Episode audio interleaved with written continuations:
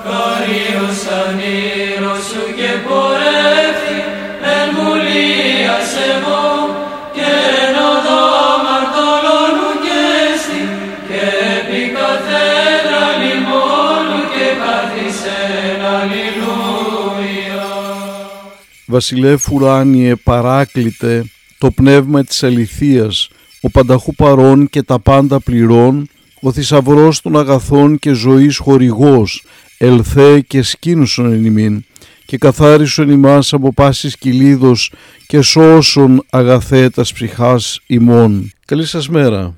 Αγαπητοί μου αδελφοί, 18 του μηνός Οκτωβρίου σήμερα και η Αγία μας Εκκλησία εορτάζει τον Άγιο Λουκά τον Ευαγγελιστή, τον Άγιο Μαρίνο τον Γέροντα, τον Όσιο Ιουλιανό τον εν το Εφράτη ποταμό, τα Άγια 40 παιδιά, τους Αγίους Γαβριήλ και Κυρμιδόλη τους νεομάρτυρες της Αιγύπτου, τον Όσιο Σιμεών και τον Θεόδωρο, τον Άγιο Μνάσουνα Επίσκοπο Κύπρου, τους Αγίους Ισίδωρο και τα Τέκνα Γεώργιο και Ειρήνη, και σήμερα είναι και σύναξη της Παναγίας της Μαχαιριώτισσας. Ο Άγιος Λουκάς ο Ευαγγελιστής καταγόταν από την Αντιόχεια της Συρίας και η εθνικότητά του ήταν ελληνική. Ήταν γιατρός στο επάγγελμα, όμως γνώριζε πολύ καλά τη ζωγραφική τέχνη. Μάλιστα σε αυτόν αποδίδονται οι πρώτες εικόνες της Θεοτόκου με τον Ιησού Χριστό βρέφους στην αγκαλιά του. Μία υπάρχει μέχρι και σήμερα στη Μονή του Μεγάλου Σπηλαίου, αλλά και στην ε, Παναγία του Κίκου καθώς και αυτές των Αποστόλων Πέτρου και Παύλου.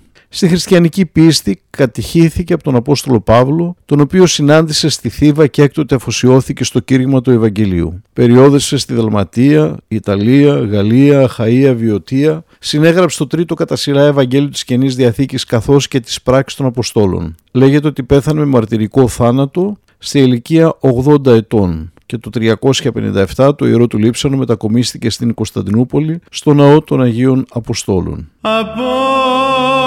Απόστολε Αγίε και Ευαγγελίστα Λουκά πρέσβευε το ελεήμον Θεό η ναπτεσμά